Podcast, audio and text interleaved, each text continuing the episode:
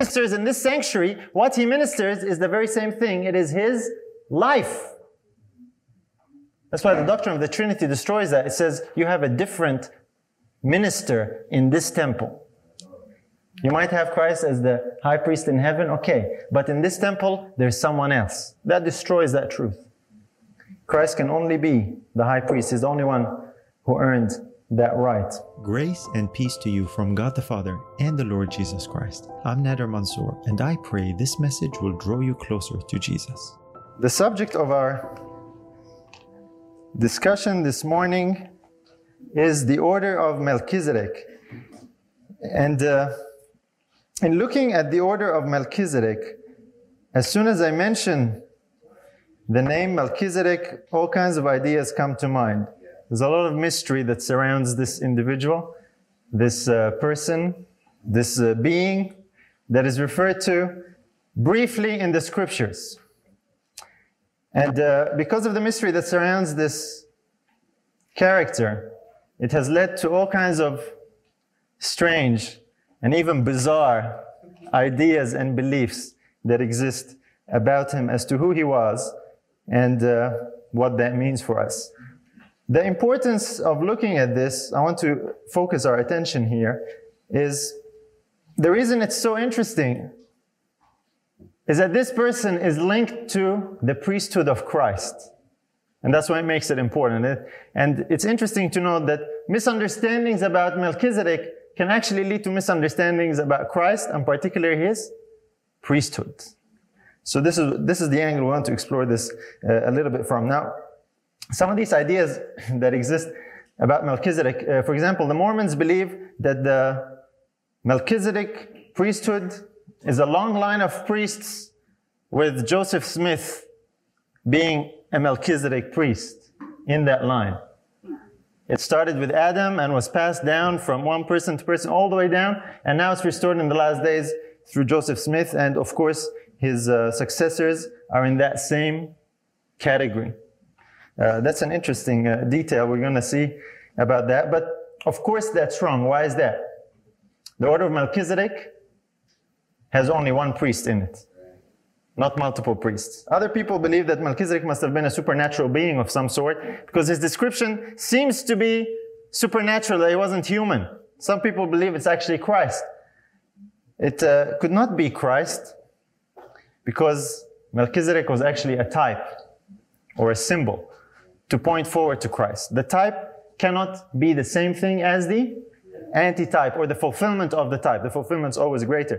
Some people, and this is perhaps a little bit more common, some people actually believe Melchizedek was the Holy Spirit. Maybe you've heard that one. And they say, well, the Holy Spirit came down and he was there. There are a number of assumptions there, in that the Spirit must be different to the Father and the Son, and that the Spirit somehow took on humanity, without a shred of evidence to support that. And it throws all kinds of problems into the mechanics of the plan of salvation.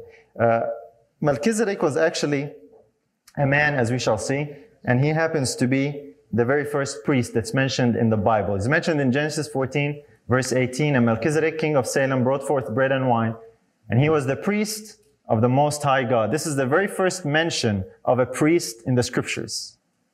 The first time the word occurs, and the man here, Melchizedek, is the one mentioned. Abraham meets him, of course, on the way back after the slaughter, and they have this meeting, and the whole account there in Genesis 14, it's only a few verses, it's quite brief. It doesn't tell us much about Melchizedek, but it does tell us some things that we can learn. Now, if we were to ask the question, Melchizedek is the first priest that is mentioned. Who is the next priest? Does anyone know?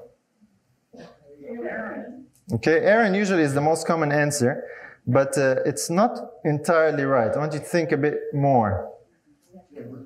It's actually, some people are saying that's true. It's Jethro, who was the father-in-law to Moses. And then, of course, comes Aaron and the Levitical priesthood. It's interesting to look at the different similarities and differences between the different orders of priesthood. There is a distracting device there. I don't know if that's a phone or a cooker that's going off, if that needs to be checked, just so you know. Okay. Yeah. All right. Well, then that's over. Back here. All right. In Hebrews, we have a little bit more of a description of Melchizedek. And this is where some of the different ideas begin to arise because of these verses here. Hebrews 7, 1-4. "For this Melchizedek, king of Salem, priest of the Most High God, who met Abraham returning from the slaughter of the kings and blessed him, to whom also Abraham gave a tenth part of all, first being by interpretation king of righteousness, and after that also king of Salem, which is king of peace." So far, so good. Then we get to verse 3. "Without father, without mother, without descent, having neither beginning of days nor end of life, but made like unto the Son of God, abideth a priest continually. Now consider how great this man was, unto whom even the patriarch Abraham gave the tenth of the spoils." And this description in verse 3 is what gives rise to some of these strange ideas, where people conclude, well, he must have been a supernatural being of some sort. What Paul is recording here, and the meaning, is not that he was a supernatural being, because he actually says, consider in verse 4, how great this man was. Paul understood him to be a man. But how can he have a man without a father, without a mother, and without an end of days? Paul is commenting on the fact that we don't have a record of his lineage or the end of his priesthood. And in that, it serves as a very good illustration for the priesthood of Christ. Let me read it to you from another verse, from another translation, the same verse, that helps bring that meaning out a little bit more. Here it is, Hebrews 7:3. This is from the Syriac or the Peshitta. And it says, "Of whom neither his father nor his mother are written in the genealogies, nor the commencement of his days, nor the end of his life, but after the likeness of the Son of God, his priesthood remaineth forever." We don't have any record of the cessation of the Melchizedek priesthood.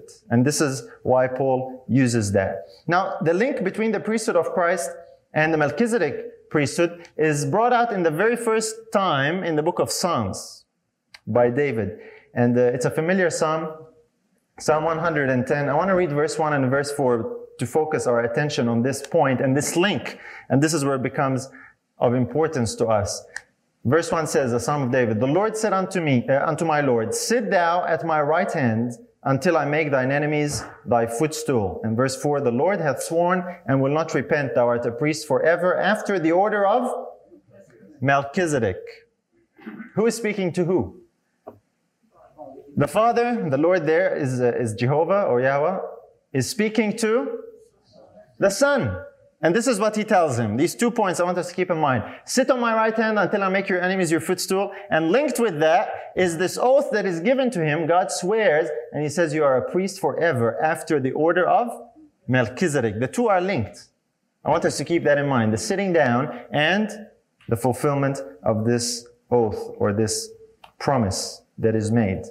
Now, the order of Melchizedek, I want to explain something briefly here as well, because many times this is misunderstood. When it says you are a priest after the order of Melchizedek, it means a priest like the order of Melchizedek. After here does not necessarily, it doesn't mean after as in afterwards. It means like or in like manner. There is a likeness between Christ's priesthood and the Melchizedek priesthood. In other words, Christ is not a priest in the order of Melchizedek. And Christ is not a priest from the order of Melchizedek. Many times this is misunderstood. We understand the Melchizedek priesthood to be some kind of an order or a category or a class of priests, and Christ is a priest in that order. That's not the case. The priesthood of Christ is superior and better than the Melchizedek priesthood. It is like it in some things and unlike it in others, as we shall see. And the some things in which it is like or similar is what Paul records in particular there in Hebrews chapter 7. I just want to mention that point because it helps alleviate some confusions that might arise. You see, brothers and sisters, misunderstanding the priesthood of Christ gives rise to further misunderstandings of other truths that are dependent on that. That's why we're told that the ministration of Christ in the sanctuary is a vital component. It's actually the foundation of our faith. We talk about the sanctuary doctrine a lot, the sanctuary truth. It centers in the person who is actually officiating in that sanctuary. That's the priesthood of Christ. When we talk about type and antitype in the scriptures, we find that, and the word type simply means a symbol, or it's pointing forward to a fulfillment. That's what a type is. The type and the antitype are not the same. They're actually never the same. The antitype is always greater than the type. In other words, the fulfillment is always greater than what the type was, or what is going to be fulfilled. The type always precedes the antitype. Well, that makes sense, right? It has to come first. And of course, when the fulfillment comes, it replaces the type. It fills it up, and now that is what we look to and what we understand. Important details that will help us appreciate the ministry of Christ and what it means that he is our high priest. This oath that God gave David in Psalm 110, when was this oath fulfilled? Well, it depends who you ask, really, because there are a variety of ideas that exist as to when this oath was fulfilled. For example, this is a little bit of a timeline here, just so we can get a bit of a visual. Melchizedek, in the stream of time, when he met Abraham, is right about there. And then, of course, the beginning of the Aaronic priesthood was when God gave to Moses this instruction. And David was living sometime approximately 1,000 or so years before the cross, when he records this psalm in which he says, "You are a priest forever after the order of Melchizedek." So this oath that was given to David, was it referring to something that happened in the past? Was it referring to something that was happening in heaven at that time? Or was it referring to something that would happen in the future? We want to see what the Bible says. I could tell you the answer straight off, but that would not prove anything. What does the Bible say? And I want to go in a little bit of detail here, just so we can be sure that we are right, because, you know, I'm sure you have as well. I've heard many ideas. Maybe if we go around in this room, we'd have many different answers. What is this talking about, and how can we know for sure? I'll ask you a question as far as the first point. Was David recording something that God revealed to him that had happened in the past? Well, if you look at the type and the antitype, in other words, could the priesthood of Christ be like the Melchizedek priesthood before Melchizedek even existed? Absolutely impossible. In Hebrews chapter 7, we're told the following, verse 28, "For the law maketh men high priests, which have infirmity. But the word of the oath, which was since or after the law, maketh the Son, who is consecrated forevermore." What the apostle here is telling us is simply this. The word of the oath he's referring to here is what David said in Psalms. He says the word of the oath was given after the law. In other words, before David, nothing was ever revealed or known as far as Christ's priesthood, or what it was about, or even linked with Melchizedek. The very first time that God ever revealed it to humanity was through David, and that the timing of that was well after the establishment of the law, which has to do with the Levitical priesthood. A very important point that is being made here. In other words, God is revealing something to David about a future event that does not precede the Levitical priesthood. It came, or the oath was given after the Levitical priesthood was established, hundreds of years after that. And it links Christ's priesthood with Melchizedek. Are you looking to take your Bible study to the next level? Do you want to learn how to apply the Word of God in your daily life and share it more effectively with others? My Bible Academy is your online Bible school, offering a free, comprehensive, and dynamic program designed to deepen your understanding and engagement with the Bible. Take the next step in your spiritual growth and enroll to start a course at My Bible Academy today. The courses are designed to equip you with the tools and knowledge you need to share your faith with others. Visit nadermansour.com to enroll and start your learning journey today. That's nadermansour.com. See you there. And so the oath cannot precede the type. The fulfillment, that is. The fulfillment of the oath cannot precede the type. So if you look at our diagram, we can safely exclude the past as being a fulfillment of the oath. Now, what about the present? Was David recording something of what was taking place in heaven at that time. Some people believe that, and the reason for it is actually quite reasonable, because the way David records the oath, it doesn't say, you will be a priest forever, right? It's recorded in the present tense. It says, sit on my right hand until I make your enemies your footstool. Thou art a priest forever after the order of Melchizedek, which has led some people to conclude, well, when it says thou art, that means right then and there. In heaven, this was a reality. Christ was told that in heaven when David recorded it. It's written in the present tense. Is this really so? And why would David record it in this way? Let's see what the scripture says. Back to Hebrews chapter 7, verse 11. It gives us another insight again. And we're just trying to place the timing here. It says, if therefore perfection were by the Levitical priesthood, for under it the people received the law, what further need was there that another priest should arise after the order of Melchizedek and not be called after the order of Aaron?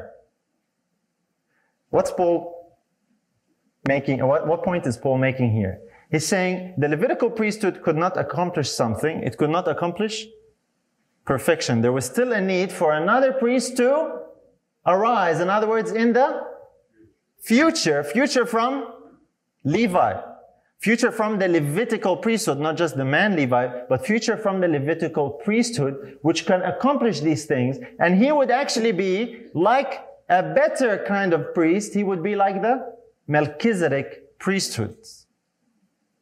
And so long as the law of the Levitical priesthood and the existence and the operation of the Levitical priesthood was in place, it meant that the better one was not yet come, or not yet here. The way Paul expresses it in the chapter, a couple of chapters after chapter 10 and verse 1, Hebrews, he says, for the law having a shadow of good things to come, and not the very image of the things, can never with those sacrifices which they offered year by year continually make the comers thereunto perfect.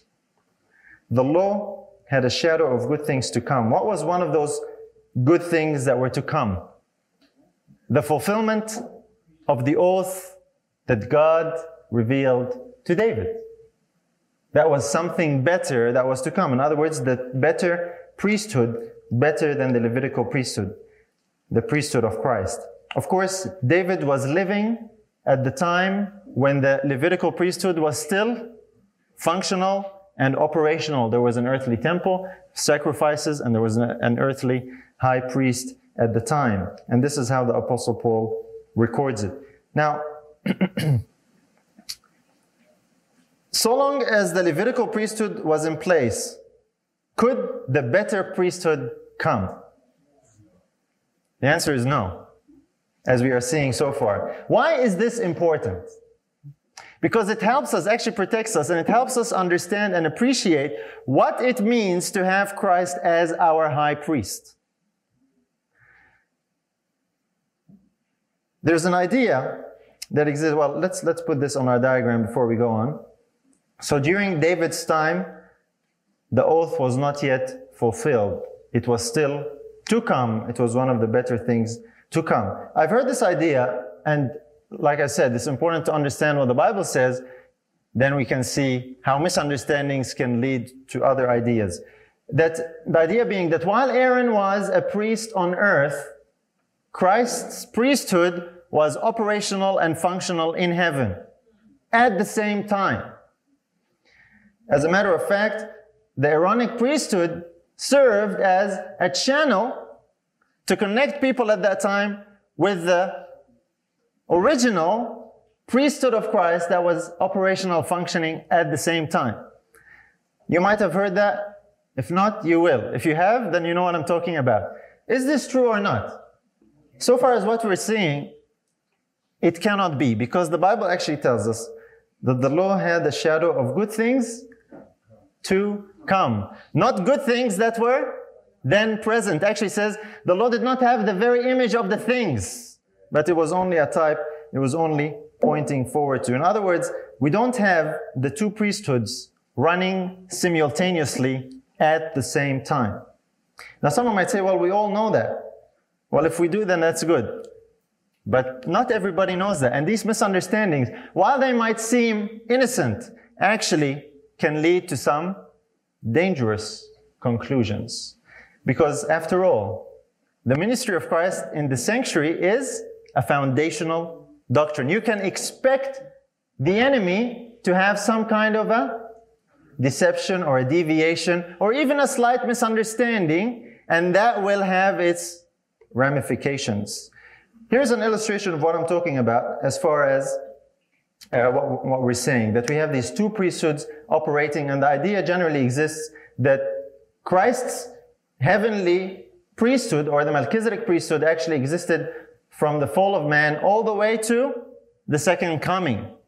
And it actually served as a source for the Aaronic priesthood, which was a channel. And so through the Aaronic priesthood, people could come through this channel and connect with the source priesthood, the priesthood of Christ. I think we found so far that Christ's priesthood was not in the past, and it was not during David's time. It was still something that was pointed forward to by the law. It was a better thing that was still to come. Now, this false view actually leads to false conclusions. Many times, many people don't connect the two. When you have a false view, if you logically follow some things through, you are forced to adopt certain conclusions. I'll give you an example. If you believe in the Trinity, you believe in three co-equal, co-eternal beings. Each of them is God. That's a false view. That will lead to a false conclusion that not everybody necessarily logically gets to, but some people do. The false conclusion is this: if all three are God, then all three must be worshipped equally. So it's okay to worship the Holy Spirit as someone different to the Father and the Son. Now, I've talked to Trinitarians who will say, but I don't worship the Holy Spirit. That's okay, but that's a logical conclusion required by that view. If He is God, why don't you worship Him? You with me? So a false view is always going to lead to a false conclusion. It doesn't mean everybody ends up at that false conclusion. But that's sometimes when you look at the conclusion, it helps people see, oh, well, that's why this is a false view. And so it's important to connect the two. So how's this idea arrived at? You know, someone might say, well, this is really strange. How is it arrived at? Here's an illustration of how it's arrived at. It's a misunderstanding of the word that we read in Hebrews. The misunderstood word is the word shadow. And the idea being this, you know, the tree has a shadow, right? Can the shadow exist without the tree? The answer, of course, is no. So therefore, if the law had a shadow, therefore, the real things that they were a shadow of were in existence at the same time. Therefore, Christ's priesthood was functioning at the same time as the priesthood on earth. Does that sound reasonable? To a certain degree, but there's an inherent problem. There's a jump that happened there. I'm not sure if you noticed it. The tree has what kind of a shadow? A literal shadow. The shadow that Paul talks about as the law having a shadow, is that a literal shadow? No, that's a metaphor. Correct? Yeah. It's not a literal shadow. It's a metaphor that points forward to something that will come.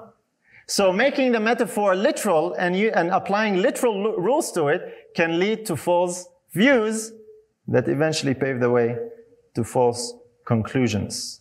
And so it's important to recognize that the service of the priest, whether he was Melchizedek or Aaron, was a shadow. Not a shadow of a reality that existed at the same time, but a shadow of a better thing that would come in the future. It's kind of like, you know, when I was going to get married, before our wedding day, we had a rehearsal. Maybe most of you who got married had that, right? We all line up, and the pastor's there, and this is where the bridesmaids will stand, and the groomsmen, and so on. And we go through the motions, a rehearsal. Now, that's what we refer to. We use the word rehearsal. The biblical word for the similar concept is shadow. That's what it's talking about. So if you look at that, it's a dim shadow, even metaphorically, of the next day. Obviously, my wife on the wedding day was dressed in a much better dress than in the rehearsal. Okay? And we're all in casual clothes and so on. So the services of the earthly priesthood were a rehearsal of something better to come. to give humanity a vivid illustration of this better thing that one day would be in place, called the priesthood of Christ, after the order of Melchizedek. So if it's future, how much future? Zechariah 6, 12 and 13. And speak unto him, saying, Thus speaketh the Lord of hosts, saying, Behold the man whose name is the branch, and he shall grow up out of his place, and he shall build the temple of the Lord, even he shall build the temple of the Lord, and he shall bear the glory, and shall sit and rule upon his throne, and he shall be a priest upon his throne, and the council of peace shall be between them both. I think we've all quoted this passage, particularly the last part. How many times have you said, look, council of peace between them both? How many is both? 2. Okay, we all know that verse. But this verse is, in context, it's a messianic prophecy, right? It's telling us of the time when Christ would come as the branch, as a man. And it's written clearly with what kind of tense? Future tense. 7 times the word shall is mentioned in this verse. Christ would do all these things. All these things are linked with his coming as Savior. One of them is, he shall be a priest. So even up till the time of Zechariah, when he was recording, up till that time we know Christ had not yet become a priest. Was the Levitical priesthood still functioning in Zechariah's days? Yes, it was. The law had a shadow of good things to come. Here are they listed. And interestingly enough, too, Zechariah links that with a number of things, but one of them is where Christ would sit on the throne. That's what the oath had said. Sit down on my right hand till I make your enemies your footstool. Thou art a priest forever, after the order of Melchizedek. So if we put that in our illustration, here's Zechariah living much closer to the cross. And from the time of Zechariah, Christ was still to be a priest. He shall be a priest. Interestingly enough, that council of peace is also in the future. We always use it in the past, right? It says the council of peace. It doesn't say was between them both. It says shall be between them both. The council of peace, brothers and sisters, is between the Father and between his Son as a man. The council of peace is about salvation. It's about God and man being reconciled. God and man were reconciled when? When Christ took on humanity and delivered us. And in our nature, God and man were reconciled, and the council of peace was between them both. Was, because now it's past for us. But from Zechariah's point, it was to come. It was still dependent on the coming of Christ as a man. Now, that's the direct context. So someone can pull you up on that and say, hold on, this is in the future. How come you're applying it in the past? But this is how you can explain it. If the council of peace is between the Father and the Son, after the accomplishment of the plan of salvation, that's the fulfillment of that council of peace. It's the same two who had planned it in the beginning. But that passage is not dealing with the plan in the beginning, it's dealing with the fulfillment, but that gives us an insight as to who talked about it in the beginning. You with me? It's important to stick to the context and be true to the context. That's just a side point. But in Hebrews, it spells it out for us clearly, about this change of priesthoods that would happen. Hebrews 7:12. For the priesthood being changed, there is made of necessity a change also of the law. Which priesthood changed? The Levitical or Aaronic priesthood, right? It changed, and the better thing would come. And that would also include a change also of the law. It changed from the priesthood of Aaron to the priesthood of Christ. Not Melchizedek, right? But to the one like Melchizedek's priesthood. Because the Melchizedek priesthood is a superior one to the Aaronic priesthood. And Paul gives the illustration in that passage that when Abraham paid tithes to Melchizedek, Levi was actually in the loins of Abraham. And Levi, being the head and the representative of that priesthood, which was still to come, he paid tithes to Melchizedek. And then Melchizedek blessed Abraham. And Paul says, without controversy, the lesser is blessed by the greater. Showing that between Aaron and Melchizedek, Melchizedek had a superior priesthood. Christ's priesthood is like the superior one. That's his point in that passage.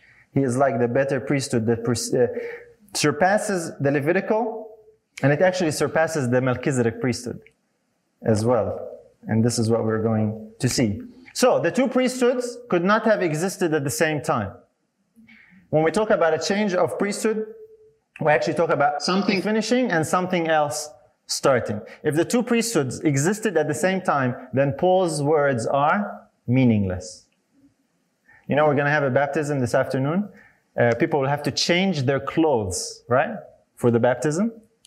So they will take something off and they will put something else on. Okay, we all know that. The Bible talks about a change of priesthood. Something was going to stop and then something else was going to come. And so that's why we're saying they could not have coexisted at the same time. There was going to be a very drastic shift from the earthly to the heavenly. Because if you think about it, if the heavenly priesthood of Christ was in place and functioning from the beginning, why institute earthly priesthoods that were inferior? Right? For what purpose? If you have the better thing already, why give a less than better thing? But if the less than better thing was to serve as a shadow, a metaphorical shadow, to tell you about the good thing that one day will come, it helps people learn and understand. And then when that better thing would come, the earthly would cease. And that's exactly what happened.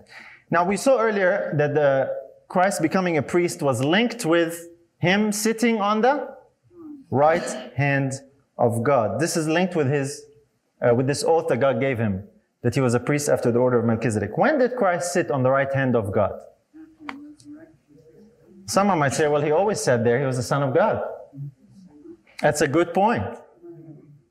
What is it referring to when it talks about Christ sitting on the right hand of God? Obviously, if you always sat there on the right hand of God, then what's God telling him? Sit on my right hand until I make your enemies your footstool. You see, when he tells him, sit on my right hand, there are enemies that exist, right? When do enemies exist? In a perfect universe where there's no sin? No. This is, in other words, the sitting on the right hand of God is in the context of the problem of sin and in solving the problem of sin. In other words, it's in the context of Christ as the Savior.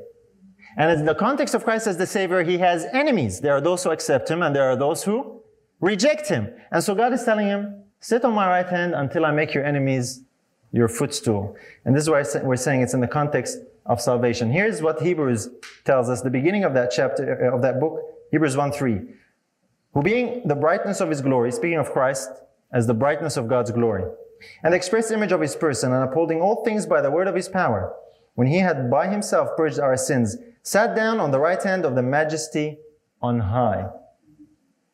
Christ sat down on the right hand of God after purging our sins. And this is, of course, it only happened at the cross. And so if we put it in our diagram, we find that when Christ sits on the right hand of God, that's when the oath is fulfilled. And that's when the priesthood of Christ actually commences after he purged our sins. He sat down on the right hand of God, becoming our high priest after the order of Melchizedek. Now, Melchizedek, who lived at this time here, Melchizedek, we found, was a man. He was a human being. The book of Hebrews makes it clear that in order for you to be a priest for human beings, you must be a man, a human being. It makes sense because how can you minister to humans who have a sin problem if you don't understand or you don't have the same thing? Not a sin problem, but an understanding by experience. Because one of the functions of a priest is also to mediate. That's why to accomplish the plan of salvation, Christ, who was the divine Son of God, actually had to become the human Son of Man. And like we said, the order of Melchizedek is not a class of priests with different people occupying that post. Otherwise, the type would not fit. The unique thing that Paul is using about the order of Melchizedek is that it had only one priest. No lineage and no succession. No previous and no after. Only one. And he's saying, you know what? That really illustrates the priesthood of Christ, who is a priest forever after the order of Melchizedek. There was no priest before him and there was no priest after him. Melchizedek was a king and was a king. Thank you. Of course. The other aspect, of course, is that Melchizedek, thank you, was a priest as well as being a king. There are a number of similarities there. And these are not the only similarities, but let's look at some of them since we're on that topic. Melchizedek was a human being, so was Christ. Melchizedek was made a priest by an oath, so was Christ. Without descent and without a successor. It was also an unchangeable priesthood. Now, the name Melchizedek means what? King of righteousness or peace. His name was a type. Christ is not a Melchizedek priest in the same order. He is Melchizedek in the sense that he is the fulfillment, being the true king of righteousness and king of peace. Then the title is representative of what he fulfills. But it doesn't mean that they both belong in the one and same order. And this is why we're saying it's impossible for, when we looked at the diagram earlier, we'll look at it again briefly as well. If Christ's priesthood is called the Melchizedek priesthood in heaven, and there was a Melchizedek priesthood on earth, that doesn't really work. The Melchizedek priesthood has only one. It was the man Melchizedek on earth. Christ is like that. He's not the same. So these are some of the similarities. What are some of the differences? You know, there were some shortcomings to the Melchizedek priesthood. Was it an earthly priesthood or a heavenly priesthood? You sure about that? It operated on earth. What kind of sacrifices would Melchizedek offer? Animal sacrifices, right? The type. That's exactly right. Could these things make perfect? No. So this is why Christ's priesthood is not the same. There were shortcomings. He is like it in the similarities. He is unlike it in that his is superior and so much better. Which temple did Melchizedek operate in? Which one? What earthly temple? There was no earthly temple, brothers and sisters. The earthly temple was built when God gave the instruction to Moses. Melchizedek didn't have any temple that he operated in whatsoever, whether earthly, let alone heavenly. It was nothing. Sorry, it was a bit of a trick question, but I want to make sure you're awake. Melchizedek did not have a temple to operate in. Of course, Christ has a superior thing to even the Levitical priesthood. He has the heavenly temple that he operates in. And this is what the scripture points at or points us to. Hebrews 8:1. Now the things which we have spoken, of the things which we have spoken, this is the sum. We have such an high priest who is set on the right hand of the throne of the majesty in the heavens. We have a heavenly priesthood. We have a heavenly priest who operates in a much better and more complete and more perfect way than any earthly priesthood, including the Melchizedek priesthood, which was superior to the Levitical priesthood. A heavenly temple, and how many animal sacrifices are offered there? None. Because we have the one all-encompassing sacrifice of Christ. Now, in order for Christ to become our priest, he had to actually qualify for that position and to fill that capacity. How did Christ accomplish that? Hebrews 8:6 tells us, but now hath he obtained a more excellent ministry, by how much also he is the mediator of a better covenant, which was established upon better promises. Christ's ministry in heaven had to be obtained. In other words, it had to be earned. Something had to happen in order for him to obtain it. It wasn't always there. It wasn't something that was automatic. Because Paul says here in Hebrews, now he has obtained. In other words, he's writing after the fact. He's writing after Christ obtained this better ministry, more excellent ministry, and that's what qualifies him to have this better covenant of which he is the mediator and the priest. How did Christ obtain this more excellent ministry? We're given an insight a few verses earlier in the chapter. Hebrews 8:3 says, for every high priest is ordained to offer gifts and sacrifices, wherefore it is of necessity that this man have somewhat also to offer. Christ had to have something to offer. This would be what he would obtain to give him the right to become a priest. When did Christ have something to offer? He said, when he came, yes, all good answers that I'm hearing, being mumbled. He came to give his life as a ransom for many. And on the cross, after he had taken on the vital component of humanity, after becoming one of us, not just taking it on, he became one of us. And as one of us, he obtained this more excellent right to become our priest. And this is what he has to offer. I think it goes without saying, but I'll mention it. Christ did not have anything to offer before he came as a man, as far as helping us to defeat sin and Satan by experience. You with me? What he has to offer has to do with helping us overcome sin. Before Christ came as a man, had he defeated sin and Satan yet? No. And he had to defeat sin and Satan as a man. So I'm saying he did not have anything to offer in the capacity of a priest. That's why his priesthood was still on hold. It was still to come. It was still future. It was not there yet. But of course, God offered power and his grace to people back then. There's no question about that. So, yeah, is that really quick? Because I don't want to interrupt the... There's a question. How could he offer sacrifice without a temple, which your picture confuses? You may want to take a trip back to Abel or to Job. Okay, thank you. Offering sacrifices without a temple, good point, because we said Melchizedek did not have an earthly temple. He would have done it just like all the patriarchs would have done it. Constructing a simple altar of stone, unhewn stone, and offering the sacrifices there. This is how it was first started. And then God later on incorporated the temple system when he gave that instruction to Moses. Thank you. That's a good point to clarify. I appreciate that.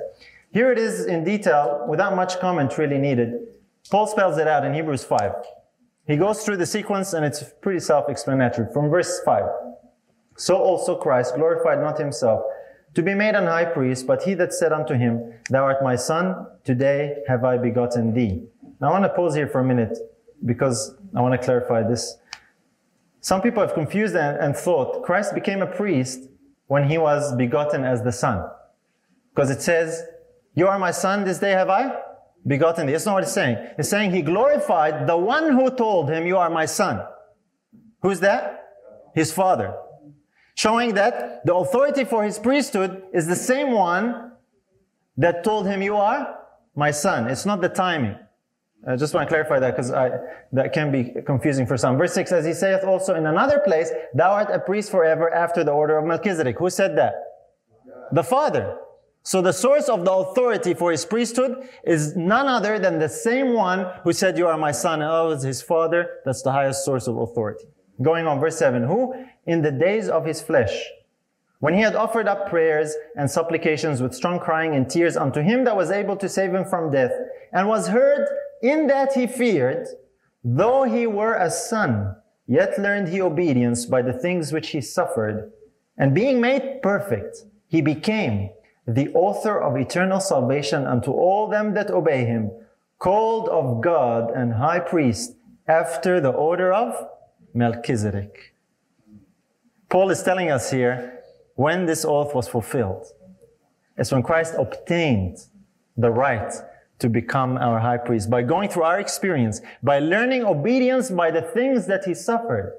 And that's when God called him and said, Come sit on my right hand till I make your enemies your footstool. You are now a priest forever after the order of Melchizedek. Christ had to learn obedience by the things that he suffered. That's his experience as a man in conquering sin and Satan as a man that qualifies him to be our high priest and to minister to us his very own life. This is the key point of the priesthood of Christ. What does Christ minister? He ministers to us this precious experience that he gained, which is all contained in his life.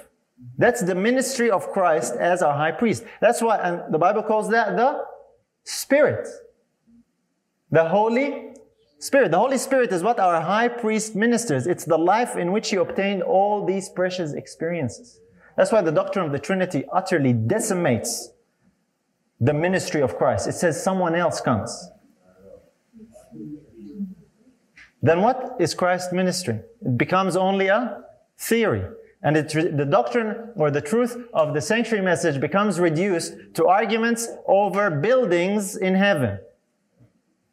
The sanctuary truth, the key component of the sanctuary truth is the ministry of Christ as our high priest. And what he ministers is his life. That's what he obtained in order to become our high priest. He went through a very hard time. That's a big understatement. He went through a very hard time to be that, to become that. Through suffering, he learned obedience. And he was made perfect as a man to become our glorious high priest. A perfected humanity with a perfect track record of victory over sin. I don't think I need to ask you to show your hands if you would like that. We don't have that, but one of our race has it. One of us has it. A human being like us is the one who defeated Satan. And he stands now in the presence of God. He's still a human being. He hasn't ceased to be a human being. And he ministers to us all these precious benefits that he went through such trial to obtain for us. Crying blood. And so sweating blood, I'm sorry. When was the last time you sweat blood in your battle with sin and Satan? Huh? Praying through the whole night. When was the last time you prayed all night? From sundown till sun up. Christ did that for us, brothers and sisters. He knew we couldn't do it. He told his disciples, look, the spirit is willing, but what? Flesh is weak. But he came in our flesh, in the likeness of sinful flesh, and he obtained all that for us. That's the ministry of this high priest. This is Christ's better and more glorious and perfect priesthood.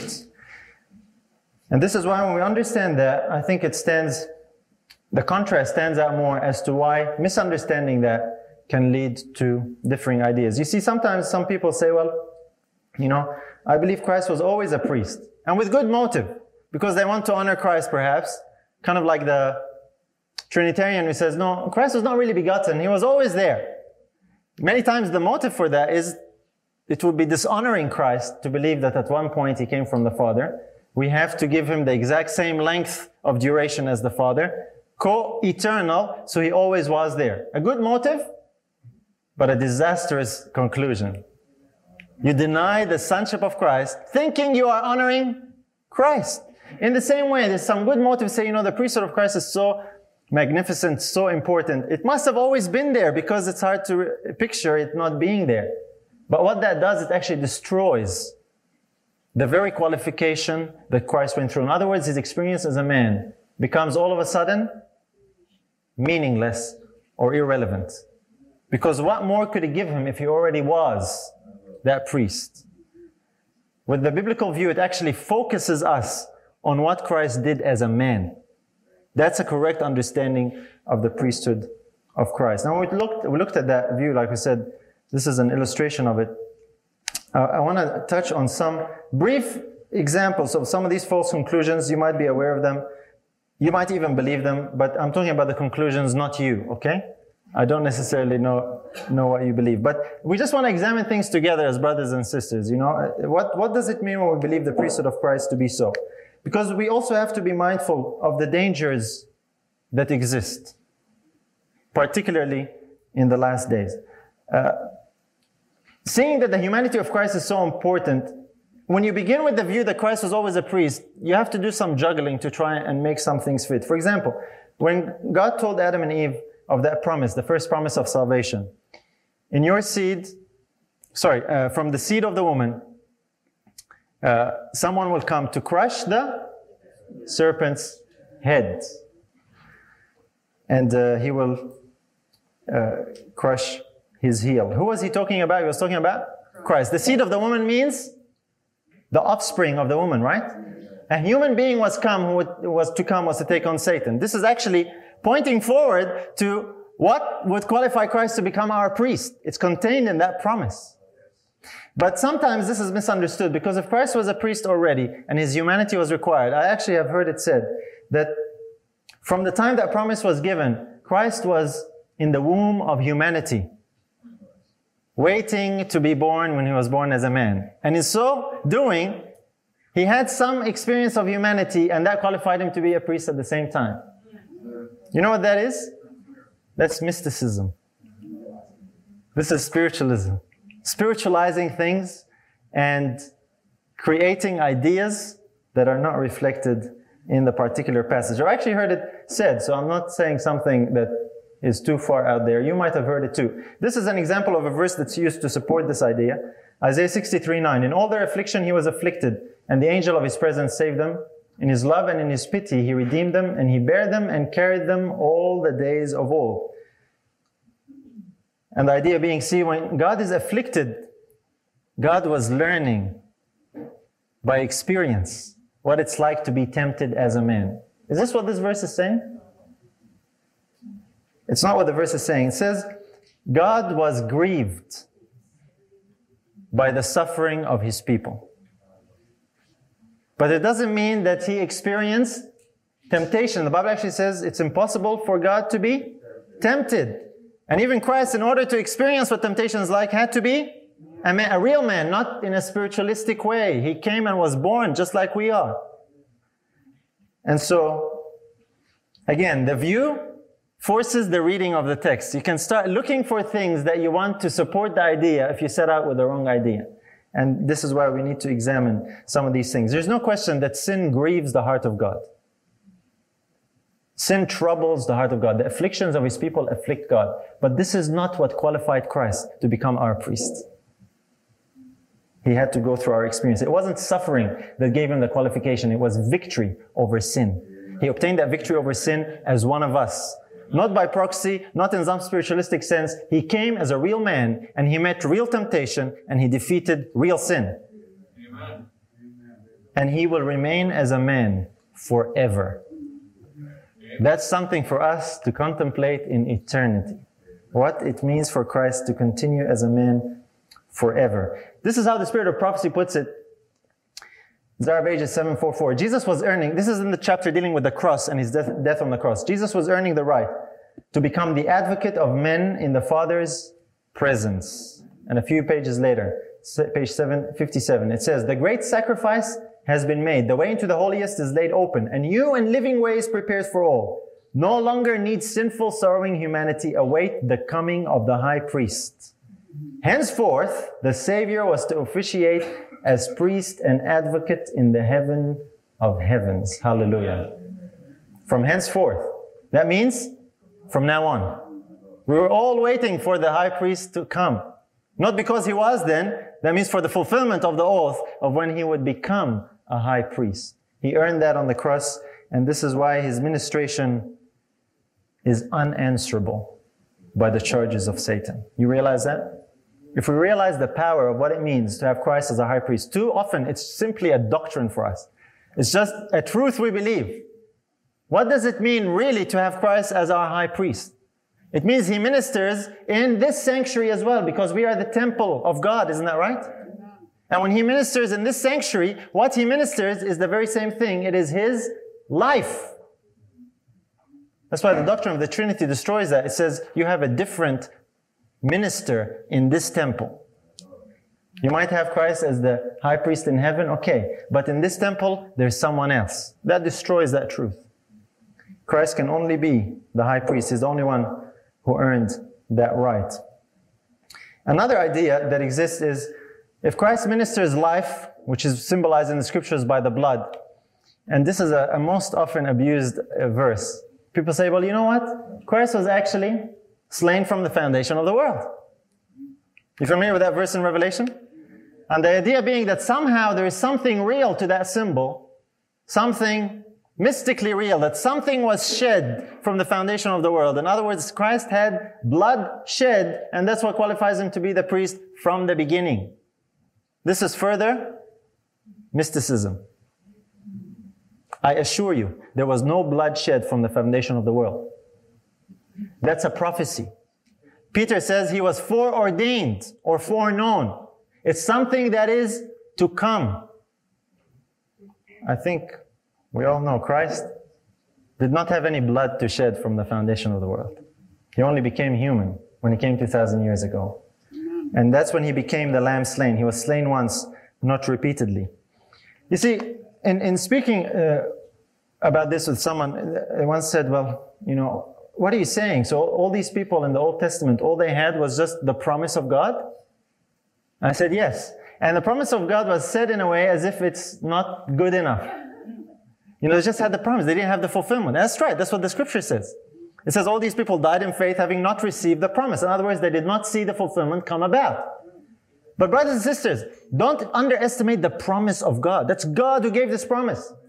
Let me illustrate to you how strong it is. 3 people went to heaven on the strength of that promise. You think that's not good enough? The strength of that promise was how Enoch, Moses, and Elijah actually went to heaven before the fulfillment of the promise. So don't underestimate God's promise. It's not like they just had the promise. They had God's promise. And it's the same way that Abraham was made righteous. You remember that? He believed God's promise and he was made righteous. And the same is said for us as well. While Abraham believed the promise of what Christ would accomplish, we believe in what Christ has accomplished. The same thing, or the similarity is in we both believe. But the difference for us is now it is a reality that has transpired. It is faith that gives us access to that. And so it's not surprising that as we come to the last days, we find the priesthood of Christ confused, under attack, distorted, because it gives rise to other distortions and other ideas. How you read the Bible is predetermined by what conclusions you have when you come to it. And we all have conclusions in our head. We've all heard things, and sometimes it colors the way we read the scriptures. And so we think, well, if this was the case, we look for reasons to justify our belief. And this is the most common way to twist scriptures.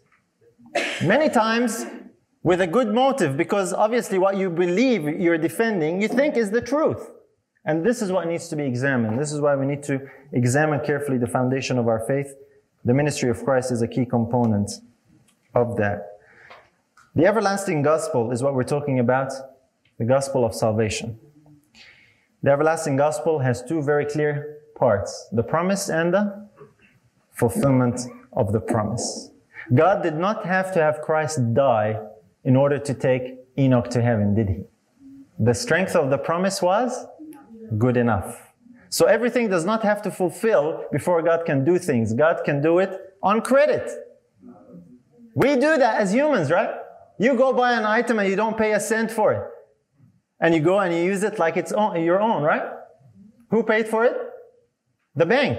And you make a promise. All you've done is you make a promise that you will one day pay. And you better pay or you're going to pay more. You know, with interest, or you might end up losing it. And that has happened, sadly, to people on a bigger scale with homes and so on and so forth. When we talk about the everlasting gospel or the everlasting covenant, we talk also about the new covenant. And a very closely associated idea, when we talk about the new covenant, this has been some of the subjects that have been covered. There are certain blessings in the new covenant that resulted from the sacrifice of Christ. Important blessings that resulted from the sacrifice of Christ. If we misunderstand the priesthood of Christ, we begin to misunderstand these blessings. I've heard it said that every blessing of the new covenant was always available for humanity at all time. Is this true or not? The most important blessing of the new covenant is salvation. Salvation was accomplished at one point in history. When was that? When Christ said, "It is finished," and 3 days later rose from the grave victorious. That's when salvation came. Up till that time, it was promised. Here are a few examples of what I'm talking about. All the blessings of the new covenant. Do they always exist in time? The blood of the Lamb. Does that exist before the cross? Only by promise. Let me explain that. The blood of the Lamb, I'm referring to the type. Right? I'm referring to the blood of Christ. The life of Christ as a man. That's what we're talking about. That was one of the promises, one of the blessings that would come in the new covenant. What about the Comforter? Was the Comforter there before Christ came to earth? The answer is no. Even while he was on earth, it wasn't here yet. He told his disciples, I need to go. If I don't go, he will not come. So am I saying the Spirit of God was not there? No. What is the Comforter? The Comforter is what Christ obtained in his experience as a man. It's the Spirit of God plus all the experience of humanity being perfected through Christ going through suffering and being perfected. That's what the Comforter is. That's why Satan is keen to distort that. What about the way into the holiest? Hebrews tells us it was not yet made manifest while the first tabernacle was still standing. But it's only made manifest after that was changed and taken out of the way. The veil was ripped in a very visible way. And of course, the better priesthood that we're talking about. That is one of the blessings of the new covenant. One of the exclusive blessings of this new covenant. We have now this better priesthood. The oath is finally fulfilled. Interestingly enough, and surprisingly enough, I guess, I have noticed that, you know, I'm preaching this in different places and different times. Not everybody agrees with what's being said from the front. That's not surprising. After a while, you kind of get used to that. But I noticed a certain pattern. In sharing this particular point about the priesthood of Christ, I find that some people would come and object. And the common denominator between these brethren, I didn't realize that before. Interestingly enough, you know what it was? Was that they were brethren who believed that the feast should be kept. And it really made me puzzled. And I'm not saying this to pick on anyone. It's just an observation I have found. And I thought, why is that? That somehow, if the priesthood of Christ is rightly understood, it has an impact on that. And the reasoning I have learned is simply this, that if the feasts or any other aspect, and we're using that as an illustration, this is not the point of the study. If the feasts were good enough then and there in the Aaronic priesthood, and through the feast, they actually served as a channel to give them access to the heavenly priesthood of Christ, then logically the same should apply now. That's the reasoning behind that. So I thought that's a very interesting observation. It all depends on what views we start with from the beginning. And so that's why I said that system was given not as a channel, but as a type, as a prophecy, containing shadows of good things to come. This is why a correct understanding actually helps us avoid some of these different conclusions. Some of them that are not entirely according to the teaching of the new covenant. I want to close with this verse. And it's an encouragement and it's an appeal for you and for me. Because what we talk about needs to be practical. It's not just theories. It's not just we understand it in our head. Here's how Paul puts it in Hebrews chapter 4. Verses 14 to 16. He says, seeing then that we have a great high priest that is passed into the heavens, Jesus, the Son of God, let us hold fast our profession. For we have not an high priest which cannot be touched with the feeling of our infirmities, but was in all points tempted like as we are, yet without sin. Let us therefore come boldly unto the throne of grace, that we may obtain mercy and find grace to help in time of need. What gives us the right to come boldly? It's because he's one of us. He's a human. We can come with confidence knowing when we come and ask, he knows exactly what we're talking about. He doesn't know it because he's God and he knows everything. No, he knows it because he experienced it. It's not a knowledge he has, it's an experience that he obtained. You know when you go through a hard experience in your life, you go through a difficulty or a trial and you try and share with your friends, and those who try and sympathize with you or empathize with you rather, and they haven't gone through it, you know, they just don't understand. Right? And big stuff. Say you lose a loved one, whether it be a partner or a child or the big stuff. I'm not talking about little things. Things that are really distressing that we go through. Some people just don't understand what we go through.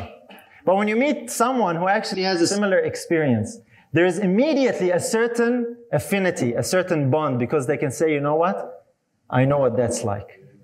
And sometimes they don't have to say much. You know, they could even just hug you. And there is this bond, there is this affinity, because there is a shared experience. There is a shared pain. There is a shared suffering. This is what gives us boldness to come before the presence of God. Because we have a high priest who is tempted in all points. You're going through a hard time right now in your Christian experience. You're going through trial. There is a high priest who knows exactly what that's like. He has gone through that and he overcame that. Do we come to the presence of God boldly, brothers and sisters? This is what the sanctuary truth is about. It's to, when we understand the priesthood of Christ properly, it's to give us boldness, and we come with a certain understanding and a certain faith and grasp a hold of His ministry and say, Lord, I will not go until you bless me, because you know exactly what I'm going through. Brothers and sisters, this is what the ministry of Christ is all about. He knows what we go through. He knows the trials you're facing right now in your experience today. If this is you today going through something like that, I want to point you to the high priest. He is touched with the feeling of our infirmities. That's why he is a merciful and faithful high priest. And he can help you. And he can provide for you the succor and the help and the comfort that you need to supernaturally overcome that trial, which Satan makes 100-fold worse. Because we know that. We go through a trial and then Satan comes and piles up on top of our head and makes it 100-fold worse. Romans tells us, who is he that condemns? It is Christ that died, that is risen, yea rather, that is at the right hand of God, who also makes intercession for us. That's what it means to have Christ as our high priest.